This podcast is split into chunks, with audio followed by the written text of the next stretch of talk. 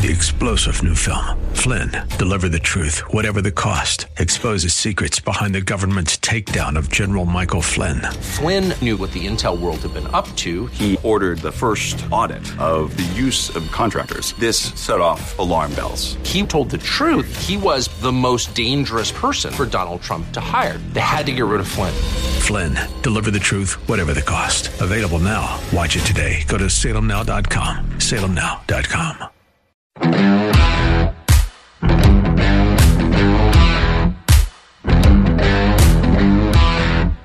There should have been a tryout. Actually, there should always be a tryout for the person who's going to throw out the ceremonial first pitch at a baseball game. Got a good example of why last night when Dr. Fauci did what uh, couldn't pass as a throw last night before the Nationals game.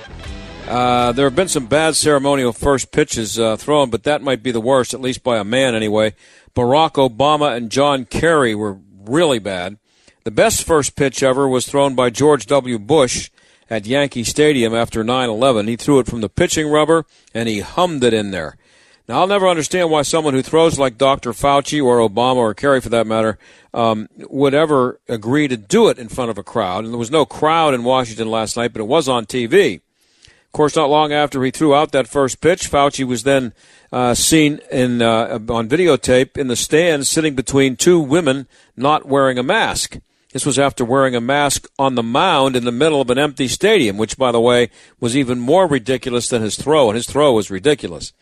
Fauci's now trying to say that the pictures just caught him in between drinks of water, but nobody's buying that. Meanwhile, speaking of ridiculous, it is Friday, and you do know what that means. And now it's time for the Jerk of the Week, starring John Steigerwald. Yep, and once again, there are plenty of good candidates, and for some reason, the Democrats keep producing the winners, and the winner this week is the governor of New York for saying this. To be a bar, you had to have food available soups, sandwiches, etc. More than just hors d'oeuvres, chicken wings. You had to have some substantive food. The lowest level of substantive food were sandwiches.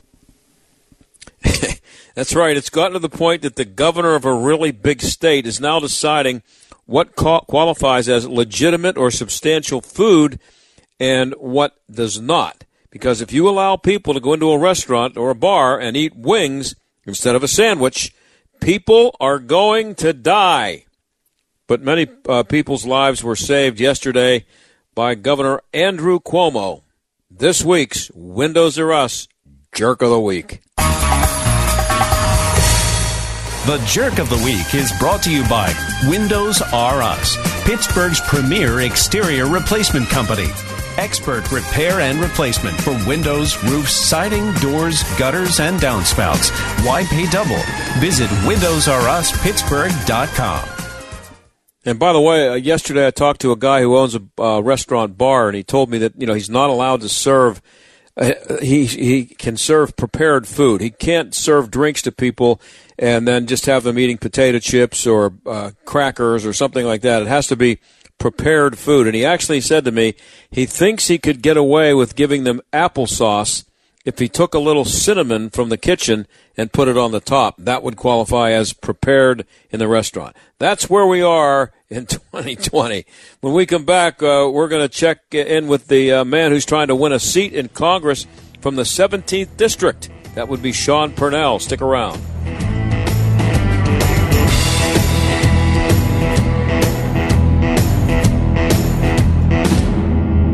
Uncle Tom is a movie that leftist Democrats don't want you to see, which of course is one big reason why you should want to see it. Uh, Uncle Tom stars Larry Elder, Candace Owens, Herman Cain, and Brandon Tatum. Now they all share three things in common. They're courageous, they had a life-changing experience, and they are black conservative Americans. Something else they have in common? Their voices are the ones the leftists don't want you to hear at a time when so many desperately need to hear it. It's their stories of how their lives were changed when they finally figured out the truth. It's the story of black conservatives in their own voice. You can see Uncle Tom now on pay per view. Just go to UncleTom.com and download it.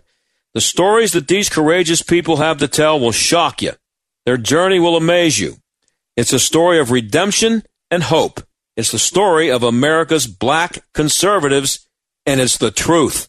See Uncle Tom now. Just go to UncleTom.com.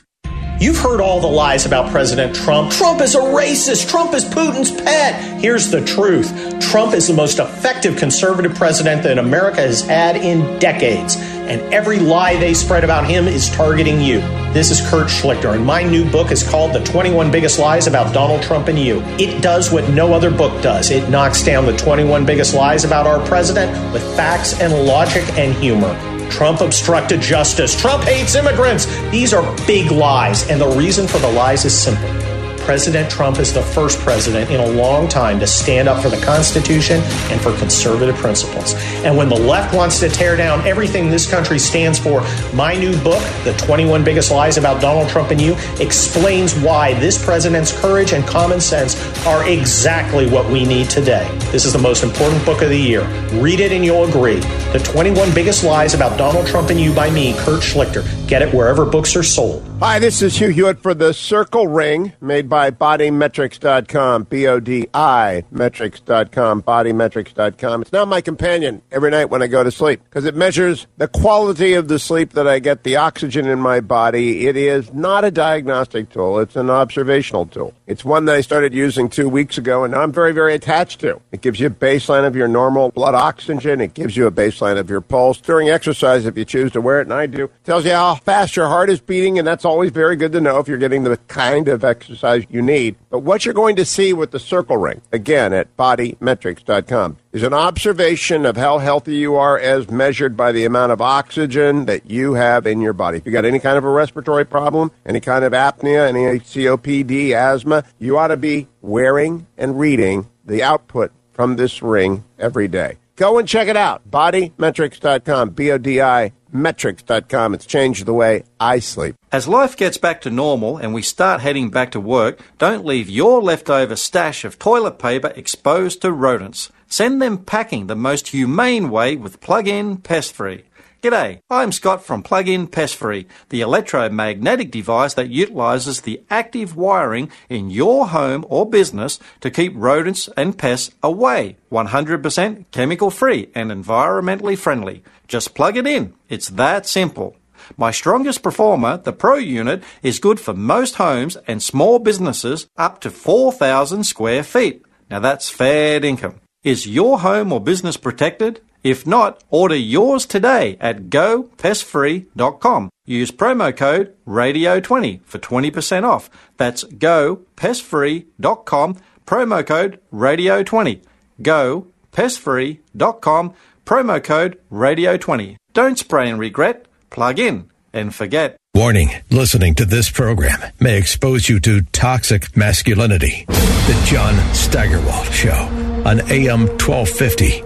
The answer. It's only three and a half months until the election, and Pennsylvania could decide it, especially Western PA. And we have a race going on here that's been called a bellwether, maybe the bellwether uh, for the entire election. It's the race for the seat representing the 17th district. Sean Parnell against Conor Lamb, and Sean Parnell joins us now. Sean, thanks for coming on. Hey, thanks for having me, John. So uh, I, just, I don't. Even, this has this has nothing to do with what I wanted to talk to you about. But during the break, I was just flipping around on my computer, and I, I, just had to I had to say this because this is stunning. This is the kind of stuff you find on the internet. Something somebody Okay. some site called Asher and Lyric. Okay, I don't know what that is. It's AsherFergusson.com. They compiled. This is the kind of stuff that's out there. The best countries for raising a family in 2020 uh, and they were the Organization for Economic Cooperation and Development countries, OCED countries, and the uh, the the categories that they b- uh, based it on were safety, happiness, cost, health, education, and time. Now, the first, uh, the number one country is Iceland. Norway is two, Sweden is three, and Finland is four. So you knew the, the you know the Scandinavian countries were going to do well. Denmark is six. I'm looking down here, and I'm, I'm looking for United States and I'm, I'm looking on this screen, and uh, the United States comes in uh, 34th, just ahead of Me- just ahead of Mexico, and they're in between Chile and Mexico. The United States is 34th, and I don't know if you knew this or not, Sean, but Turkey and Bulgaria are better places to raise a family uh, than the United States, and uh, that's why you see all those people leaving the United States and heading for Bulgaria and Turkey all the time because you know they bring their families over there. I was just going to say. Uh, that is that that is just so stupid. I'm sorry. I mean, there are people that brave shark-infested waters, hundreds, maybe thousands Yeah. a day, uh, to bring shark-infested waters to come here. With their People who families. Walk, yeah, walk hundreds of miles to try to cross our southern border so that they can breathe the free air in the United States of America. I've been all over the world, and and believe me when I tell you, whether I've been to South Korea, I've been up on the DMZ between North and South Korea, I've been in Kazakhstan, I've been in Afghanistan, I've been in Germany, I've been in Italy, I've been all over, and you know there are lots of European countries that are nice. But believe me when I tell you, there's no place like the United States of America. I mean, it's just the best place on the face of the planet, not just for the individual, but Yeah. also to raise a family. But but we did we did uh, according to this. I, I, I was going to use this at the end of the show, but I, I, I couldn't I couldn't resist it. It's, I, I'm, I I thought I mean I knew I knew in something like this that the United States was never going to finish first. You know, but I figured it, it might make the top ten. But to be second to last, only ahead of Mexico and, and, and just behind Chile and Turkey, that that uh, that stunned me. Anyway, thanks for coming on the show. You're welcome. And, uh, You're welcome. I saw a tweet that said your campaign was in uh, Conor Lamb's neighborhood today. How'd that go? Uh, it goes great. Look, I mean, we, in order for us to win this race, we have to go everywhere, talk to every voter, and earn every vote. And and that's what we're going to do. Uh, and that includes going right into to Conor Lamb's backyard in Mount Lebanon. You know, I feel like, you know, our, admittedly, and they'll tell you this, but our past two past two Republican opponents didn't do a whole or uh, didn't do a whole heck of a lot of door knocking there. Uh-huh. And we're we're going there. We're going there. We want to post up in his in his hometown. Uh, and there are lots of Republicans there. I mean, and, and we're going to earn every vote that we can get for sure. It's going really, really good. We've got a great campaign machine. Yeah, and uh, was there any sign of Conor in the neighborhood? well, campaigning against Conor is a challenge. It, in many ways, is like campaigning against a ghost. All right. Uh, but that's fine if he's going to cede terrain on the battlefield. We're going to get out there and we'll outwork him every single day. Um, we have not seen Conor uh, in the neighborhood at all. Uh, but I will tell you this. Uh, we did see our fundraising report that came out a couple of weeks ago, and it showed us beating Conor by over a quarter of a million dollars in fundraising. And of course, that's the only metric that you have to really measure campaign momentum in the middle of a campaign season. And we didn't just beat him; we almost doubled him up. And that's the first that's the first time that's ever happened to to Conor in uh, since he started running for Congress. And so we've got all the momentum in this race, and we're going to be pedal to the metal every single day until election day, and we're going to win this thing. Uh, that I'm sure that got his attention um, if, when those numbers came out. Um, has he tried to I separate? so. Has he tried to separate himself from Joe Biden as the more ridiculous Joe gets? You know, hiding in his basement and and uh, the things that I he's been know, I saying. don't know. I don't know how he can, John. I don't. I mean, Conor was one of the first people to endorse Joe Biden. So Yeah. if you're going to endorse Joe Biden, then you have to endorse every single crazy thing that he does and says and smells. So Joe Joe Biden is, you know, uh, look, Joe Biden. I don't I don't buy into the polling. Um, I, I think that when you get Joe Biden out of his basement and back on the campaign trail, when people start paying attention to presidential politics again, they're going to see President Trump standing next to Joe Biden, and people are going to realize that just Joe, Joe Biden doesn't have the steam and the wherewithal, the emotional and mental wherewithal for this job. And I, I'm not even, I'm not even throwing a political zinger, John. I just feel like he's he's out of his prime. And um, you know, Conor has he hasn't tried to distance himself uh, from Joe Biden. He can't. That's his guy. Uh, and, and, and again, with, and same with Pelosi. You know, his voting record with Pelosi speaks for itself. Like, uh, Conor Lamb is a case study in contrast of saying one thing in district and doing another thing in Washington. And one of those things was, oh, I, I'm, I'm going to oppose Nancy Pelosi. Well, of course, he opposes her in a ceremonial vote in which she gave him a pass to not vote for her for speaker. But then he votes with her 93% of the time. He even votes with the most radical members of his party, like uh, Alexandria Ocasio Cortez and Ilhan Omar, over 93% of the time. So, so much for being an independent, moderate voice for Western Pennsylvania. Yeah, and um, uh, how, have you have you been able to uh, pick up on any people questioning him as you've been out on the campaign trail? I mean, um, this guy has for for the first couple of years he's been in there, he has you know he's been uncontested. He hasn't had to answer for anything. Um, that's right. Is, uh, are you getting the, the feeling that people are, are, are learning about what he is or is not?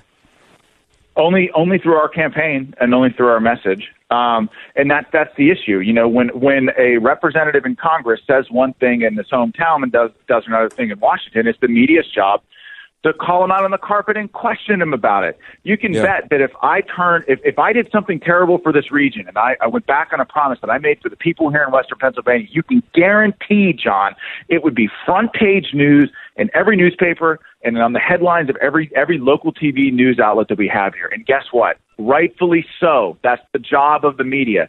But not so with Conor Lamb. Most people don't know that he voted on HR one, which is to give five million dollars of taxpayer funds to campaign. Most people oppose that. Most people don't know that he he voted to allow boys to compete in girls' sports. Why should little girls have to give up their dreams just because a boy wants to play their sport? Most people don't know that. Most people think that Conor Lamb is pro-life. He's not pro-life. Not only is he not pro-life, he voted against the Born Alive Act not once but twice. This is a guy that has gone yeah, back and, on every and, promise that he made. But how do you? Um, I mean, you you you know all that, and you are using that uh, against him or trying to on the on the campaign trail. But um, and people are, are won't really start paying attention, and I'm sure you know until after Labor Day, which is not that far off. Uh, but it's you know another month and a half before people really get serious about this. Is it just a matter of you having to pound it home on your own by by knocking on doors and and uh, and and mailings and uh, uh social media, whoever else you're doing it? Yeah, I think I think that's why that's why fundraising is so important. That's why it's so important that that our campaign has the resources to get the message out, right? Because if we have the resources to get the message out, then we can show the region how Conor has gone back on all of his promises.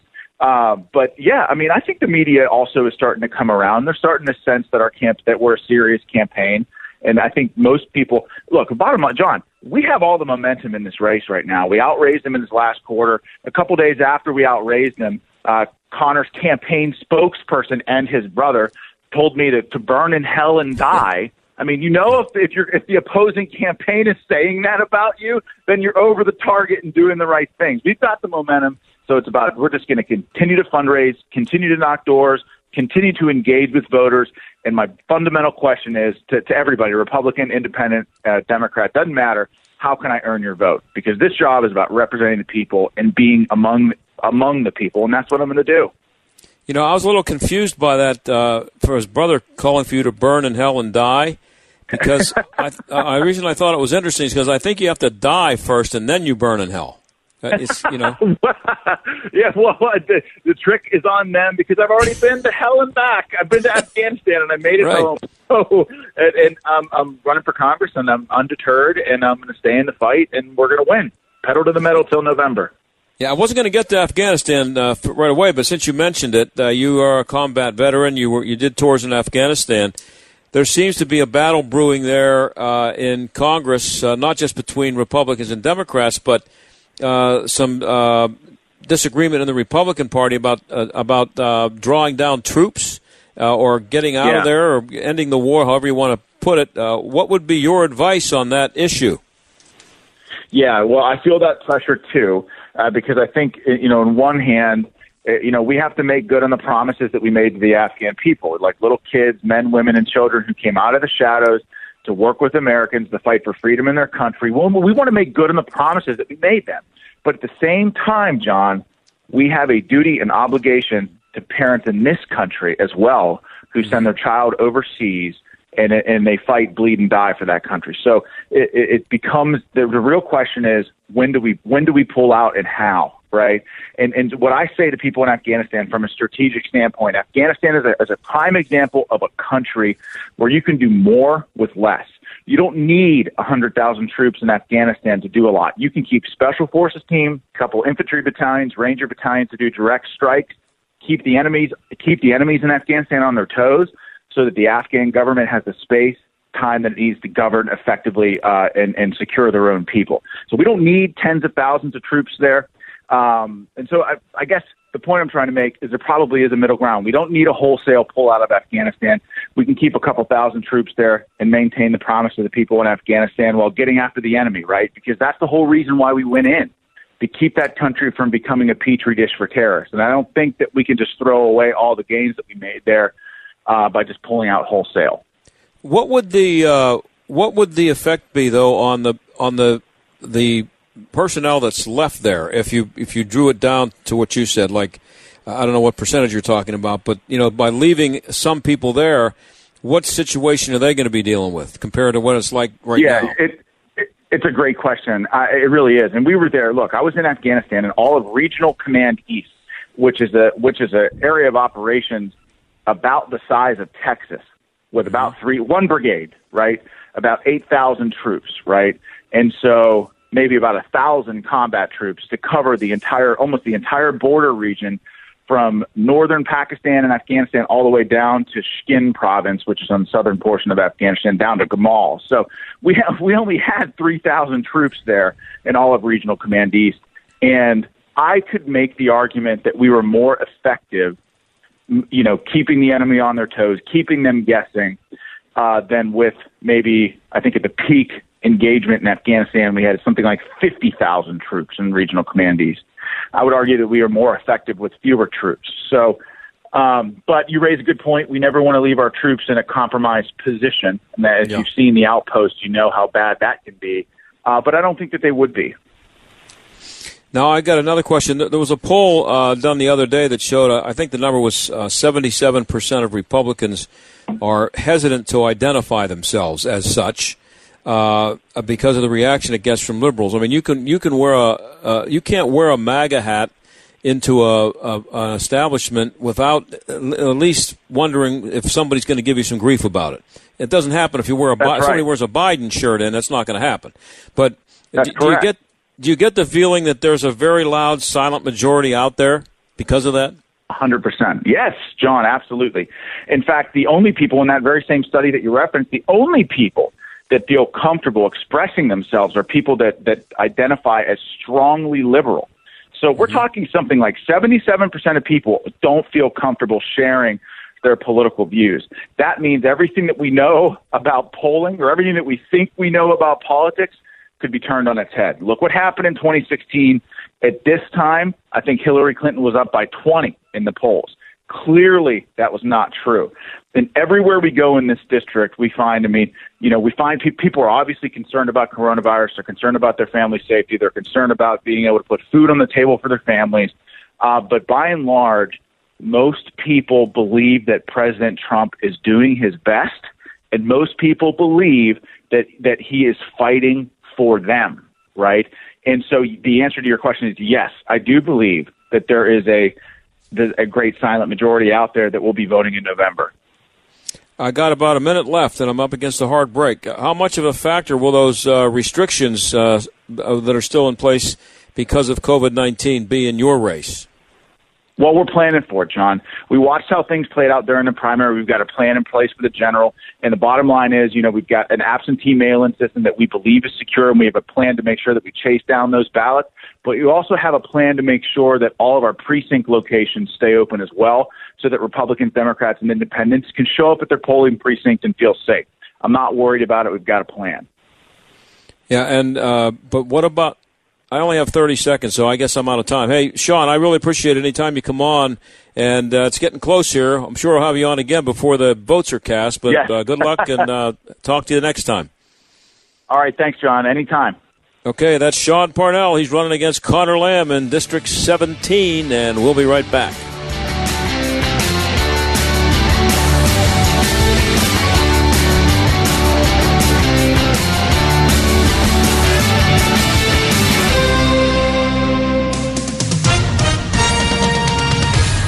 With an SRN News uh, newscast, I'm Bob Agnew in Washington. Bold, dramatic, historic. That's how President Trump describes his executive action to reduce the cost of prescription medications. The president said today he's been forced to take drastic action with Congress unable to address skyrocketing prices affecting many U.S. seniors. The Washington Post has settled a lawsuit brought by the parents of a teenager who alleged that news coverage of the teen's encounter with a Native American activist on the steps of the Lincoln Memorial last year was defamatory. The Post admitted no wrongdoing in settling with family of Nicholas Sandmann, the Covington, Kentucky high school student who was involved in the episode during a school trip to Washington, D.C. in January of 2019. Sales of new homes rose a sharp 13.8% in June, the second straight increase. On Wall Street, the Dow was down 182 points and NASDAQ off by 98. This is SRN News. Thinking about life insurance? What if you could make one free phone call and learn your best price from nearly a dozen highly rated price competitive companies? Well, that's exactly what happens when you call SelectQuote Life. For example, George is 40. He was getting sky high quotes from other companies because he takes meds to control his blood pressure. But when I shopped around, I found him a 10 year, $500,000 policy for under $25 a month. I'm SelectQuote agent Dan Savino. And believe me, if SelectQuote isn't shopping for your life insurance, you're probably paying too much. For a free quote, call 800 523 3771. That's 800 523 3771. 800 523 3771 or go to selectquote.com. Since 1985, we shop, you save. Get full details on the example policy at selectquote.com slash commercials. Or price could vary depending on your health issuing company and other factors. Not available in all states. Jay Sekulow explains the new evidence of the Russian hoax. It's a case that was based on bogus lies. It was it was fraudulent from the start. The FBI knew it was fraudulent from the start. They allowed it to go forward with one intention to take down the sitting president of the United States. The problem that they ran into, of course, was that uh, we put on a real defense and we held the government accountable. Jay Sekulow live, weeknights at 6, right before Larry Elder at 7, on AM 1250. The Answer. The Answer Pittsburgh celebrates the high school class of 2020, and we'd like to reward your college bound seniors' achievement during our Senior Spotlight Sweepstakes presented by Salem Media Group. Enter now through August 20th for a chance to win a $500 school package. Click the contest banner at theanswerpgh.com and upload a photo of your senior with a short bio of their future plans. Then, Friday, August 21st, one lucky senior will win a $500 school package. The Senior Spotlight Sweepstakes, brought to you in part by Salem Media Group, Salem Surround, and this station. Lately, the stock market has been a roller coaster ride, going up and down. Will the upcoming election or the spread of the coronavirus cause another drop? No one knows, but before it does and potentially affects your retirement income, make sure your retirement portfolio is prepared for a market correction. Make an appointment with the Synergy Group. Roy and Jason Locks and the team at the Synergy Group have since 1988 seen markets rise and fall, and they can help you weather a future storm. At your first meeting with the Synergy Group, it's a get to know you meeting. Relaxed, no pressure, no hype, friendly.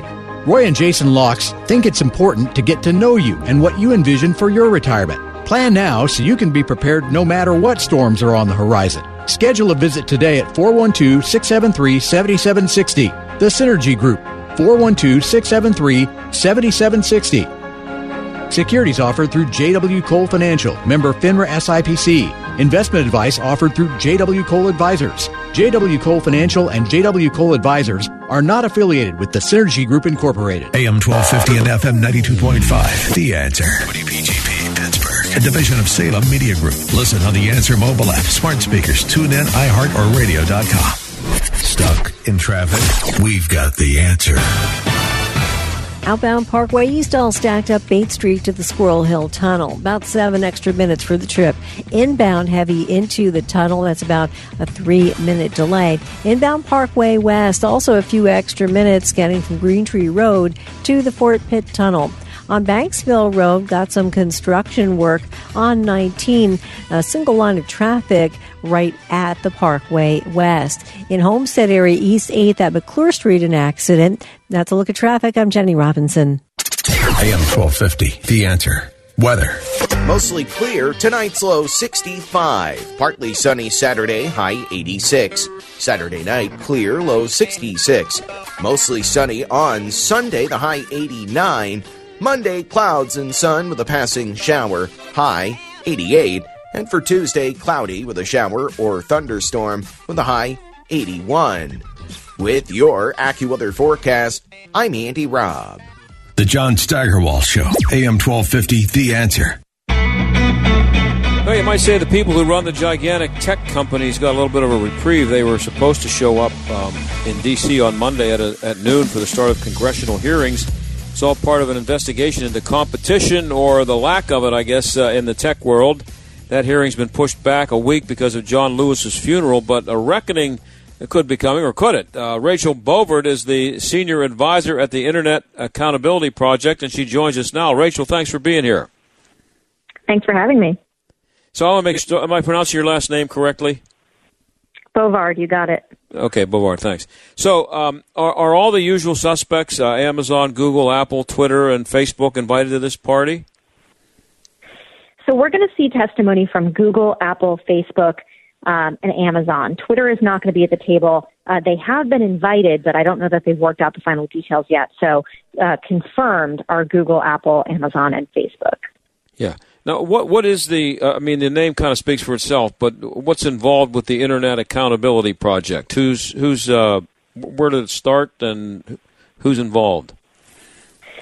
So, the Internet Accountability Project uh, is a group I started last September. It's a group of conservatives who are concerned with the growing power of big tech uh, and want to work with lawmakers to hold tech more accountable.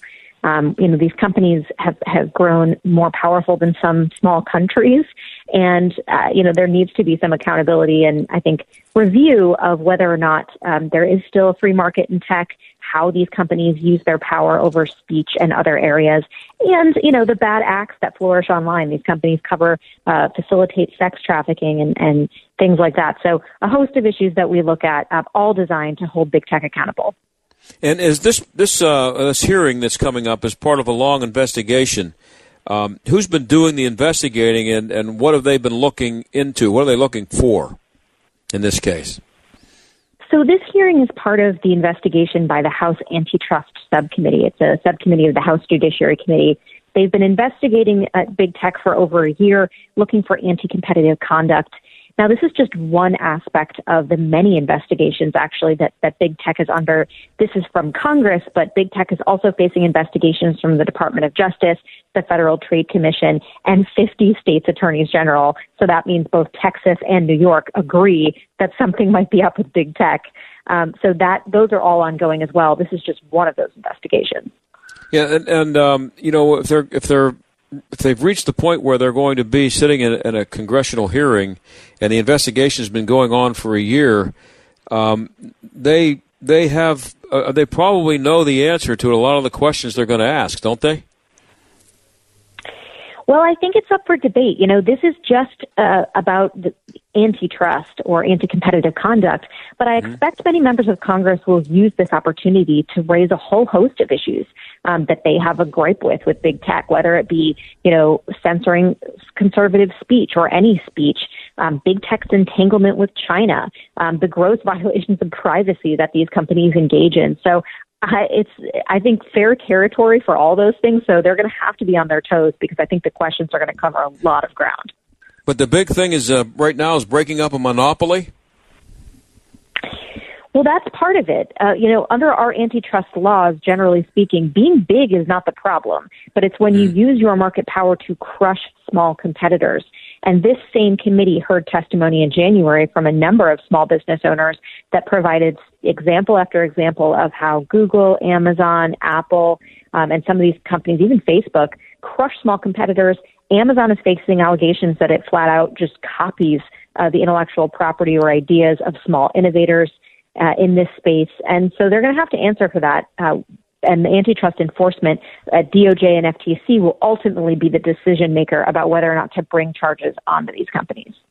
Uh, how much of this, I wonder, is um, the internet is still a, a, relatively new thing, and when you had monopolies before, if there, if it was a, a steel monopoly or something tangible that you could see that you know this is the only place I can get this product or that product, but the internet is still kind of out there, and it's it's it's uh, is it tougher to get your hands around the monopoly without doing a lot of investigating, as opposed to past monopolies that you know involved products that you could see and touch and feel. Yeah, it's an interesting point and one I think that Congress will, is going to be looking at. I, I spoke recently with Congressman Ken Buck, who's a Republican from Colorado, who made a similar point and said, look, our antitrust laws are 100 years old. They didn't necessarily envision the creation of the internet and what it would entail. And mm-hmm. so he's been openly uh, commented openly that our antitrust laws may need to be updated to reflect sort of this modern technology. Because again, you know, these companies will tell you that well, our services are free, so how can consumers being harmed, or how can consumers, you know, be facing something difficult? But in reality, they're not free. We transact with our data. Um, that's what, how these companies make money. They take our data, they they use it to advertise to us. And so there is there may have to be new and novel approaches to dealing with um, with the internet because again, our public policy hasn't necessarily kept pace uh, with the technolo- with the technology that we're seeing now. We're talking to Rachel Bovard. She's the senior advisor at the Internet Accountability Project, uh, and there are going to be hearings. They were supposed to be Monday, but they've been pushed back to the following Monday because of John Lewis's funeral. But hearings, uh, uh, congressional hearings about or with or for or in, looking into, however you want to put it, the uh, tech, the big tech companies. Now, everybody who's any, all conservatives are concerned with the bias at Google and uh, and all of them everywhere. Um, bias should be none of the government's business unless it is a monopoly, and then it, be, it should become the business of the of the government. Well, this is more of a public policy question than, than a monopoly question, uh-huh. depending on how you look at it. But you know, these companies to a great extent now are the public square. And so, what responsibility should they have, if any, you know, for maintaining a certain modicum of free speech? Um, Google, in particular, filters information for 90% of the world. And so, whatever, however, Google decides how they want to display that information, what they want to amplify, what they want to suppress, that can change behavior, that can change elections, that can change all kinds of things. And so, you know, it's a it's a question about how much power these companies have o- over individual liberty and the ability of, of individuals to interface with society. So whether or not that's a monopoly question or a question for Congress, I think is, is going to be something that, that is going to be debated in the next couple of months. Yeah, it seems like Google has the biggest and most powerful monopoly, uh, at least the most noticeable. Anyway, I mean, anyway, you, you, you know you're doing well when the name of your company becomes a verb. That's that's you're you're pretty dominant, aren't you? You are, and don't forget. I mean, Google is huge. It's not just the search engine, right? It's mm-hmm. all of Google's products. It's YouTube. It's the Chrome browser. Um, it's it far and away owns a huge, huge amount of, of business, and you're you're probably using Google and not even realizing it. If you're using Waze, if you're using basically any app on your phone, it connects to Google Maps. Uh, you're using Google. Um, they also control uh, the ads for for I think the top uh, 80 million sites on the internet. So they're tracking you across the web, uh, whether or not you're actually using Google search. So they have a tremendous amount of power over individuals. Is Google denying that to anybody? Uh, uh it's kind of it's hard to deny that what you what, what you what you just said is true. Anybody who's on the internet for 15 minutes a week knows this. You know, they I don't think they'll deny it so much as they'll deny it's a problem. they think okay. it's completely appropriate for them to be to have this amount of power. And, you know, in fairness to them, our laws currently allow it. I think the question that lawmakers are asking is, is this harmful to other competitors, right? Is there, can small innovators actually challenge Google? Because we want a marketplace where they can do that. And second, you know, does this have effects on on society that we have ordered? Right? Is Google deciding our the shape and nature of our society and interactions, or are we? that mm-hmm. I think is more, more of a philosophical question. What about uh, Amazon? Are they um, uh, a, a, bad uh, one of the, the one of the worst offenders? Amazon has much more power than I think people realize. It's not just a retail giant; it is they a web hosting service. They own half the internet. So when you are watching Netflix, you are using Amazon because Amazon hosts Netflix, um, and they, to a great degree, um, have also changed the nature of the retail business. If you're a small business in this country, if you want to be competitive, you have to sort of sell through Amazon, which means you have to come, you know, deal with Amazon terms, and those can be very aggressive. Um, and so the company is is you know has grown dramatically during this COVID 19 pandemic. Jeff Bezos made $13 billion in one day. And so I think it's now a question of, you know, how are small businesses treated? Um, is Amazon using its market power appropriately, um, or are they violating laws as it relates to antitrust? Is there anybody in Congress who's um, as tech savvy as the people running these companies uh, and going to be able to really figure out what they're doing and figure out how to fix it? Yeah, it's been a perennial problem uh, for members of Congress to keep up with with the technology. You know, the antitrust subcommittee has been doing this for over a year. Their staff is very talented in this regard. Probably ha- houses most of the expertise on this issue in Congress. So I think they'll be well served in that regard. Um, you know, and you have members that have been studying this issue now for a year, so I think they're catching up to it but you know the broad the, the vast majority of Congress probably doesn't possess the, the special expertise necessary. But again, that's why DOJ, FTC, and the 50 state attorneys general are also looking into this because they do have that detailed technical expertise. Yeah, I was just thinking. I, I wonder how often the people who are doing the investigating used Google. To, you know to to find things about uh you know to find things out they had to well how else are you going to get it you know you're on where you going to go uh, DuckDuckGo it's uh you know that's where you're going. Google. To, to, you can't right. find I anything mean, without Google, basically. They don't have a near term competitor. Again, 92% of the world uses Google search. So there yeah. aren't a lot of. So, so how do you break that up, though, uh, Rachel? I mean, um, and how do you, how do you, how could anybody be opposed to breaking that up? That's just, as you said, it's more powerful than some countries. Well, part of the issue is, you know, Google again is not just Google search. So they're gaining a lot of the, the reason that Google search is more effective than say Bing or DuckDuckGo is because they are gathering data from across all their platforms. Um, YouTube is the second biggest search engine in the world, and that's owned by Google. Waze, Google Maps. Anytime you interface with this, you're giving them data. That data makes Google search more efficient and more effective.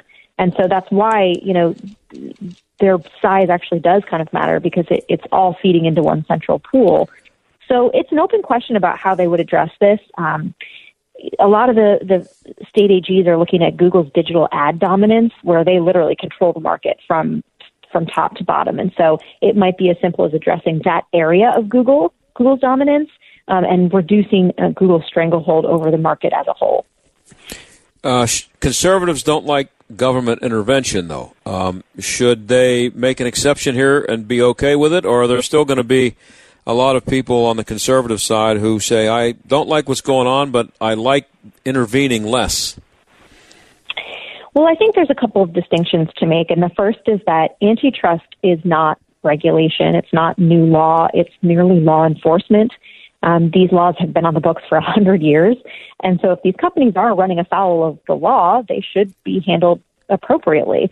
Um, so that's one distinction I would make. And the second is that, you know, it's it's a question of, of how much power these companies have um, and whether or not we as a society are okay with that. And that's, I think, the broader philosophical question that people are grappling with because, you know, we don't want the government suppressing individual liberty, but sometimes you have corporations that are more powerful than the government also suppressing liberty. And so how does how policymakers respond uh, to that question, I think, is, is more of the existential debate going on right now on the right.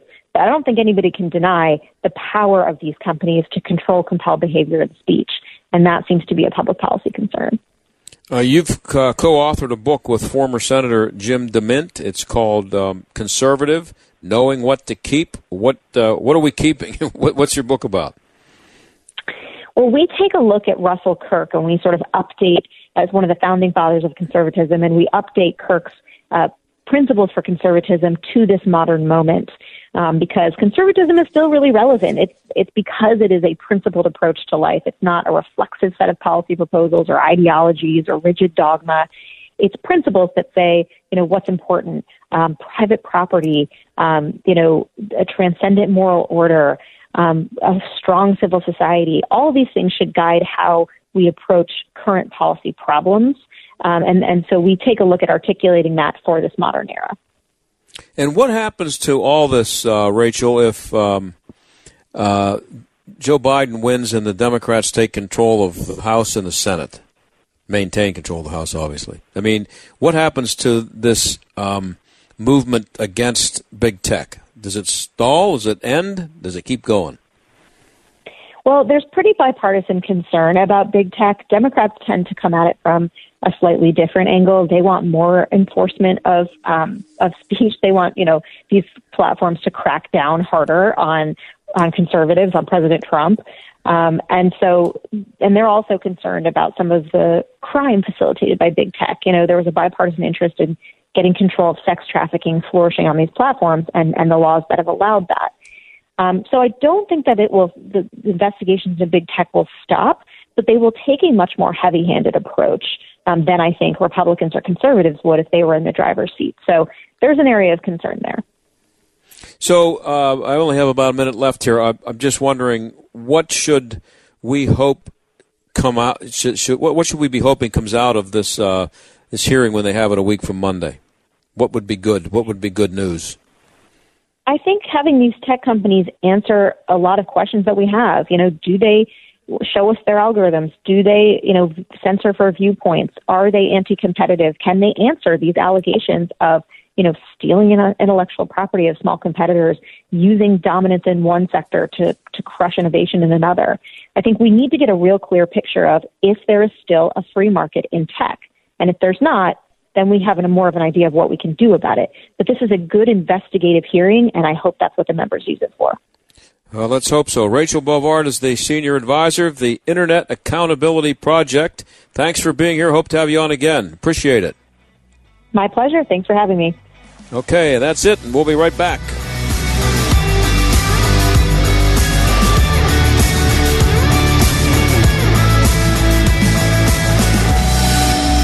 We're all thinking a lot more about staying safe these days. Windows R Us Pittsburgh is no different. This is John Steigerwald. When it comes to working around your home, Windows R Us remains committed to the safety of you and your family. For roofs, gutters and downspouts, siding, and of course windows, Windows R Us Pittsburgh can answer the call. With over 50 years of home remodeling experience, Windows R Us has earned its reputation as the area's premier exterior replacement company and all work will be done in strict compliance with the government's social distancing guidelines.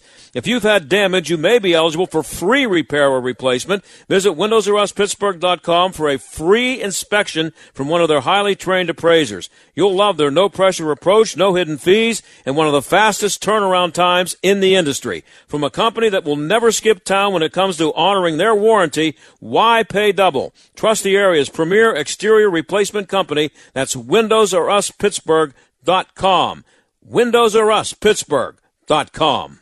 If you're thinking of replacing your carpets due to pet stains and odors, you must try Genesis 950. Genesis 950 with water breaks down the bonds of stains and odors so they're gone for good. Its antibacterial component removes pet odors from carpet and padding. It can even be used in a carpet cleaning machine. And it's green, so it's safe for your family and pets. Before you purchase new carpets, you must try Genesis 950. It's made in America. One gallon of industrial strength Genesis 950 makes up to seven gallons of cleaner. But Genesis 950 is just for pet stains. It's a disinfectant that kills viruses. It can be used on surfaces and floors by mixing one third Genesis 950 with two thirds water. Apply to surface and clean with fresh water. It's great for floors, bathrooms, kitchens, garages, grease stains, wheels, tires, degreasing engines, and upholstery. It's available on Amazon. However, if you order a gallon direct at Genesis950.com, you'll receive a free spray bottle and discount using code SALEM. That's Genesis950.com. Genesis950.com. Code code SALEM. Worried about deductibles and copays, dental or vision? How about elective procedures?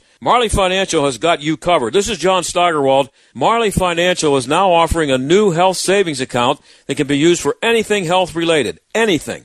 Copays and deductibles, any prescription, even elective procedures. Marley's new turbocharged health savings account can set you free of high premiums and out of pocket expenses. There's even a company matching component that can provide two or even three to one in benefits. And because it's a contribution, not a premium, your value stays with you for the rest of your life.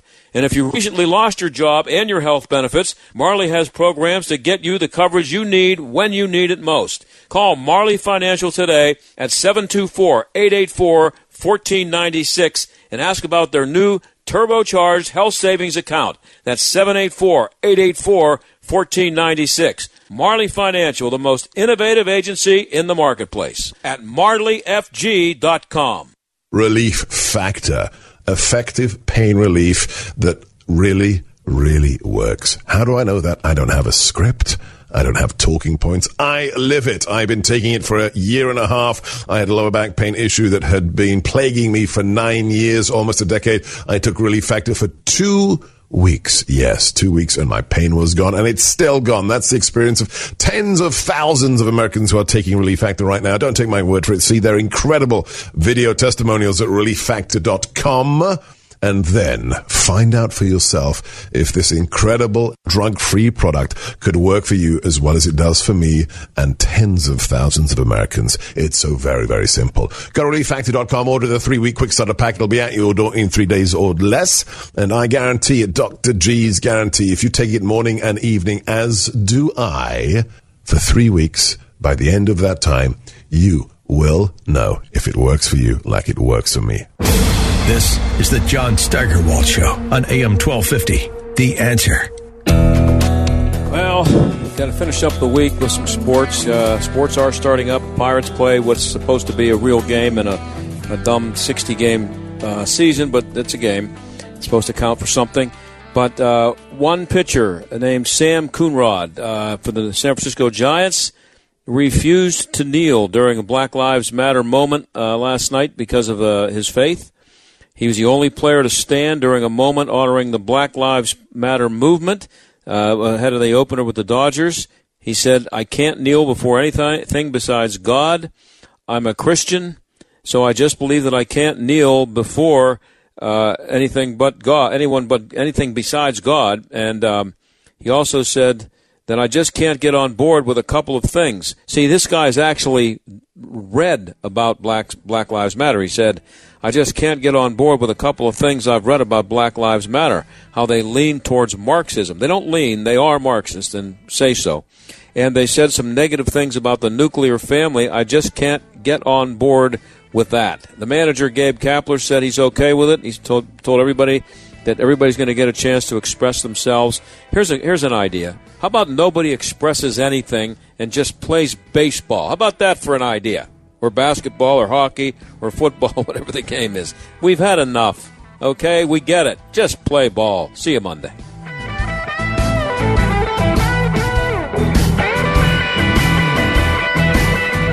The John Steigerwald Show is a production of The Answer Pittsburgh and Salem Media Group.